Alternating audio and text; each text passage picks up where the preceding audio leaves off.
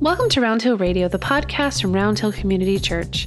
Through our conversations, we discover the holy and the ordinary, find moments of grace and peace, and redefine what we're talking about when we talk about faith. Okay. Welcome to Round Hill Radio. I'm Leslie. I'm Ed. Good morning, Ed. How are you, Leslie? Good. Uh, those who are watching on video will notice we haven't changed our outfits. We're recording five minutes after we just recorded the last episode.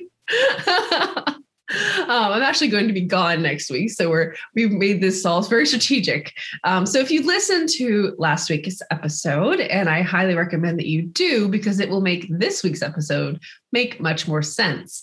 Uh, we are exploring Ed's personal and career history, his journey into becoming a minister. It's a doozy. If you haven't listened to it yet, get ready. It's magnificent. I still imagining this little church on the cliffs of Scotland, and it is windswept and gray, and it's everything I hope it will be. Um, but now we are uh, picking back up with Ed, the young seminarian uh, at Union, right? At Union. At Union. Yeah. You had you made a comment at the end of the last episode that your time serving in Scotland had helped you um, determine what you wanted to study in seminary. I will admit, my impression of seminary, and this might be a, a Yale Divinity School thing I picked up, was that there's kind of a set program. Um, yeah. There isn't necessarily a pick and choose element. So, so what in that is it what you wanting to focus on? I think when you were in seminary. Yeah, so Union had a little bit of both. There was something of a pick and choose element, but not not a huge amount. It was kind of a you know a program that was fairly clearly laid out. and uh, by the way, it's really interesting to look back at that now because I still think se- it's been said that seminary education is still busy at the work of preparing pastors for 1955. yeah, not a very encouraging thought, right? But if you take a look at a seminary curriculum, well, if you took a look at it in the 80s when I was in seminary or today, you'll see it is still very tied to a form of education that was being used in 1910. Mm-hmm. So we haven't really like gotten out of that. You had to take classes in the biblical field, the historical field, the theological field, you know, as if these things could be separated, which they really cannot. Um, and when you think about how much music is involved in the life of a congregation, talking to you, especially here. And then think of the fact that you can go through three years of seminary and never take a single class related to worship and choosing music, working with colleagues in music. I mean, that's pretty striking. That's not good, right? Yeah. So, uh, so I did find at Union that there were some uh, pathways that were already pretty well laid down that had to be followed. But what I did find a way to do was to accent more on the pick and choose side, um, especially around languages. So that was the one thing that I have always had have had a real interest in. So was able to study Hebrew and Greek and get that going, and um, that was probably in some ways for me the highlight of seminary. Actually, it's one of the great unique things that seminaries can do. They have all these great ways to teach languages, so I was able to take advantage of that and. Uh, you know, I was a part time pastor on the side all throughout seminary. I served a tiny little Baptist church in Queens for a while. I was a chaplain at the YMCA Midtown near Lincoln Center for a while, which is a wonderful experience. You know, just had a really interesting group of people. So all through seminary, that that took place, and um, so and then when I graduated from seminary, I was invited to serve as an assistant pastor at a cathedral in Scotland. So back to Scotland for two years, and I was in Edinburgh serving as uh, the St. Giles Cathedral is considered sort of the home church of Presbyterianism in the world. and they used to have a practice of having an American assistant for two years. Mm. So I was able to do that and work with some a really wonderful staff. But you know, it was also fun to work in a building that had been around since about 1200 and I, I, just thought that was really neat, you know, to be around that space and all of that history. That was fantastic. Mm-hmm. But then came back and, uh, you know, started up a church in, um, or started to be involved as a solo pastor in a church in Hopkinton, New Hampshire. So um, that was how my family was growing at that time. And it was just a very interesting part of the process, uh, you know, to see how to see how it then sort of evolved in a very traditional way. That was the sort of unusual thing for me. After having gone through so many years, right, of little of this, little of that, it's Mm-hmm. on, it's off, it's on again. Then suddenly to be a pastor full time in a local church, that was interesting. Yeah. I have so many questions. Um, did it feel like I'm sort of getting this impression that maybe it felt like it was, you know, you'd been on this winding road, and Yeah. then once you were officially a pastor, if, oh, did it feel like you got sort of locked into a to a train track that of, Yeah. sort of what people were like, oh, this is this is who you are now. Go in this direction, especially when you came back to America.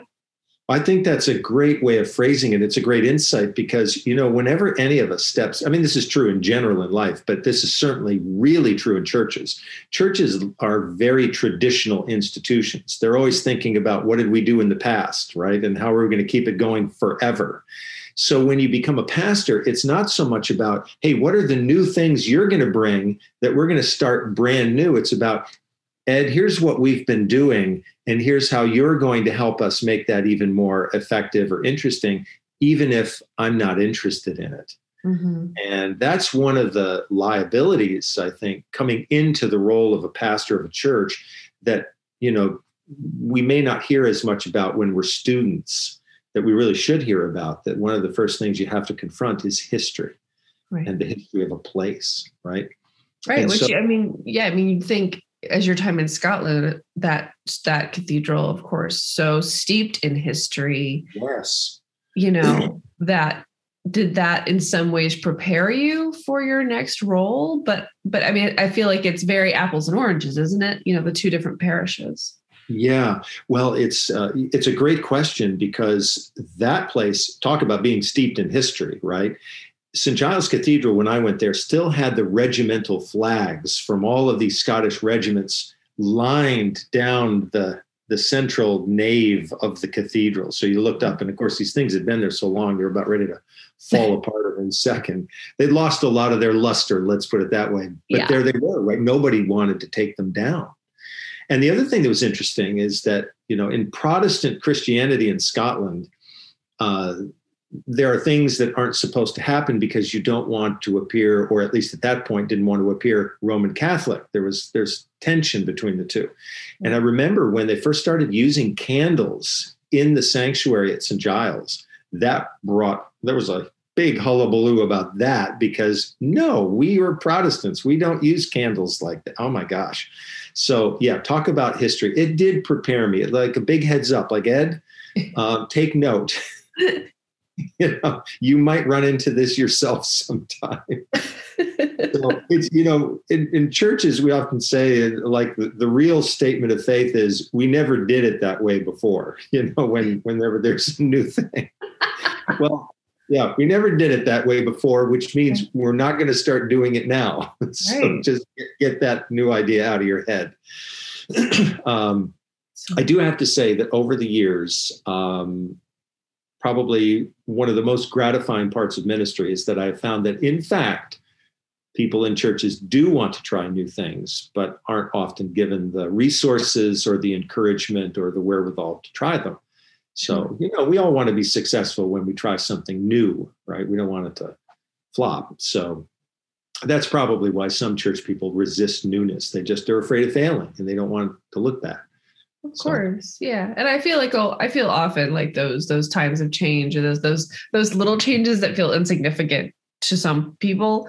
Um, That they that it's so often tied to something else or something you don't know about or some very personal story. Like it's you know when people come to church, they will some you know they'll bring them whole- their whole selves, and so you know one little thing it's like you've it's like you've moved a chair in their house It's true. you know, or you put your cup down without a coaster in their house because this is their house of worship and they take it very they take a lot of ownership in it for for for better or worse Yeah. um and a lot of times it's for better like you said for sure um Yeah. it's sort of interesting so okay so you're in new hampshire as a as a young man as a first solo pastor how long did you stay there So my family and I were there for 12 years. wow a pretty long time. I mean, the average stay for a pastor in a Protestant congregation in the United States is about four years. which is pretty striking when you think about what a short time that is. I mean, when you really think about how long it takes to get to know a place and people, you know, and to feel at home in a place. Um, we almost left at one point because there was a call to consider another opportunity, but we chose to stay in New Hampshire for those 12 years, and that was a good thing. Mm-hmm. But eventually, we did decide to move and move to Hartford, Connecticut. And so that was a very different setting. It was an urban setting, enormous building, you know, a congregation with a lot of features to it, a lot of dimensions to it. And it also had a long history, but a very different kind of history. Um, it was a it was a church that was kind of a successor to a lot of other churches. So there had been a historically there'd been a church in downtown Hartford in the 1800s and it closed and became another congregation and it closed and became another congregation and when that closed it became the one that i served. So there'd been all these moves you know they were following the population growth in hartford which was kind of a smart thing to do. But um, that church also had you know many many dimensions to its outreach so that it gave it provided all kinds of opportunities for that so it was a wonderful place to be and it was a church that had this strong history of racial justice, interestingly enough. And in 1910, they had hosted um, a, a, racial justice conference. I mean, imagine doing this in 1910. And in the 1960s, they had partnered with a Black church in Hartford to create memberships, uh, you know, sort of friendships between the two con- members of the two congregations. And interestingly enough, that lives to today. Mm-hmm. So it's something that really has endured. It wasn't so much active when I was there, but it's come back. So, um, you know, and this journey has just kind of continued to unfold. And then, you know, I was in Hartford for 14 years and in some ways thought I was always going to stay there. And lo and behold, got a call out of the blue from someone at Round Hill Community Church to see if I might consider coming to Round Hill. And so there was, you know, another chapter opened up. Mm-hmm. So it's pretty much been the case that I haven't actively looked for a new ministry setting in my life. They've more or less come up because of something that I wasn't looking for, or someone recommended, you know, that I take a look at an opportunity. And that's kind of interesting too, because I have a friend who told me that he said that as soon as he would get into a new ministry setting, usually within a year, he was looking at opportunities in other places. So I guess that's why the average is four, right? Four years, because people like that are like, yep, I've been here a year. I'm kind of bored. What do I do next? And on they go. So, mm-hmm. so it's not been the case for me. I've tended to stay for longer periods of time. Mm-hmm. And I think that's been part of the pleasure for me is staying a long time or longer time really getting to know people and really giving people a chance to get to know me a little bit better so that's been that's been the way that it's unfolded that's amazing what a what a great journey i think you know it's so easy to look at the end and mm. assume you know the you know that we'll look at the end of a book and know how it started yeah and I mean, the the journey you were on for so many years that brought you here, I think is so, you know, interesting and multifaceted. And um, I'm just so grateful for you sharing that with us today. Yeah. And I'm grateful you ended up at Round Hill because we this is I, I love it here. I love working with you. It's hey, listen, we, what a great team we have, right? We have just a remarkable, remarkable group of people, and that's such a joy. And I think right now, um, all of us, each of us, could be writing a very interesting chapter about what life is like now as we prepare to move out of this global pandemic. Mm-hmm. Uh, there's a wonderful teacher at Hartford Seminary. His name is Scott Thumma, and I'm taking a class right now called Religious Innovation. And he said at the last class, he said, Look, just take a blank sheet of paper and ask yourself the question what do you think it's going to be? What do you want it to be? What's your dream church? You know, are there things that you want to keep? Are there things you want to let go? Are you things that you want to start that you've never done before? And I think this is a time to do that. It's uh, you know, and, and in some ways, it I see that as a time as a way to honor all of the people who've lost so much Mhm. uh, during this past year. You know, people who won't get the opportunity to ask those questions and position their lives differently.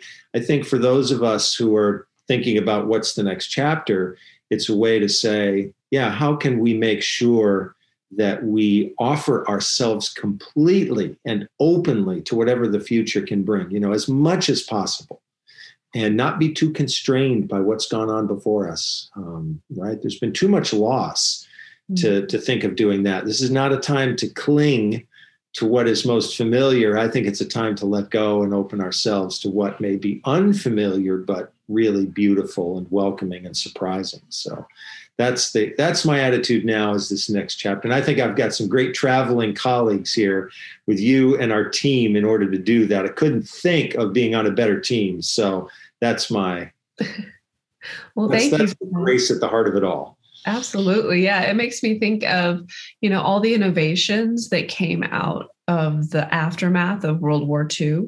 Mm, Uh, yes. Obviously, I mean, the scale of this is so different, but I think the global impact that, you know, something that has touched every Right. person in the entire world, Yes. you know, the world is going to be different. We've all collectively as a planet gone through something. Um, I think your, your point is so well made and the opportunity there um, shouldn't be wasted. And it's uh, almost a, it almost feels like a responsibility, right? Mm. Just to see Yeah. and to innovate and just look at what what we can create out of the chaos. I I know, and and I think if if scientists and researchers were able to create vaccines this quickly, just imagine what else we're capable of doing. I mean, that's the thought that goes through my mind, you know. And, and don't we want to explore that? I guess I would go, Leslie, to bring it all the way back to the first part of the whole discussion. I think about my mother and her binoculars and her microscope, right? Mm-hmm. and just hey let's explore this let's be curious about the world again let's approach it like we don't know what's out there and that's the that's the spirit that i would like to approach the future with. Curiosity and wonder and imagination. Those to me are the great gifts right at the heart of the religious journey Absolutely. Well, thank you for that, Ed. And um, I'm looking at my calendar. After this, we are on a little summer break, uh, but we will be back uh, early fall to be with you all. I'm not going to lock ourselves into a date right now. well done well done Thank you but so we much. will be back at we will point be back absolutely with, you can believe it, season six of Round Hill Radio. How did that happen I don't know. Six oh, gee. Oh, so thank you all so much for listening. Oh. We're so grateful to have you on the other on the other side of this. Um, Yeah. As always, um, like, subscribe, and shoot us an email at podcast at roundhillcommunitychurch.org. Thanks for listening. Round Hill Radio is brought to you by the friends and members of Round Hill Community Church. For more information, please visit roundhillcommunitychurch.org.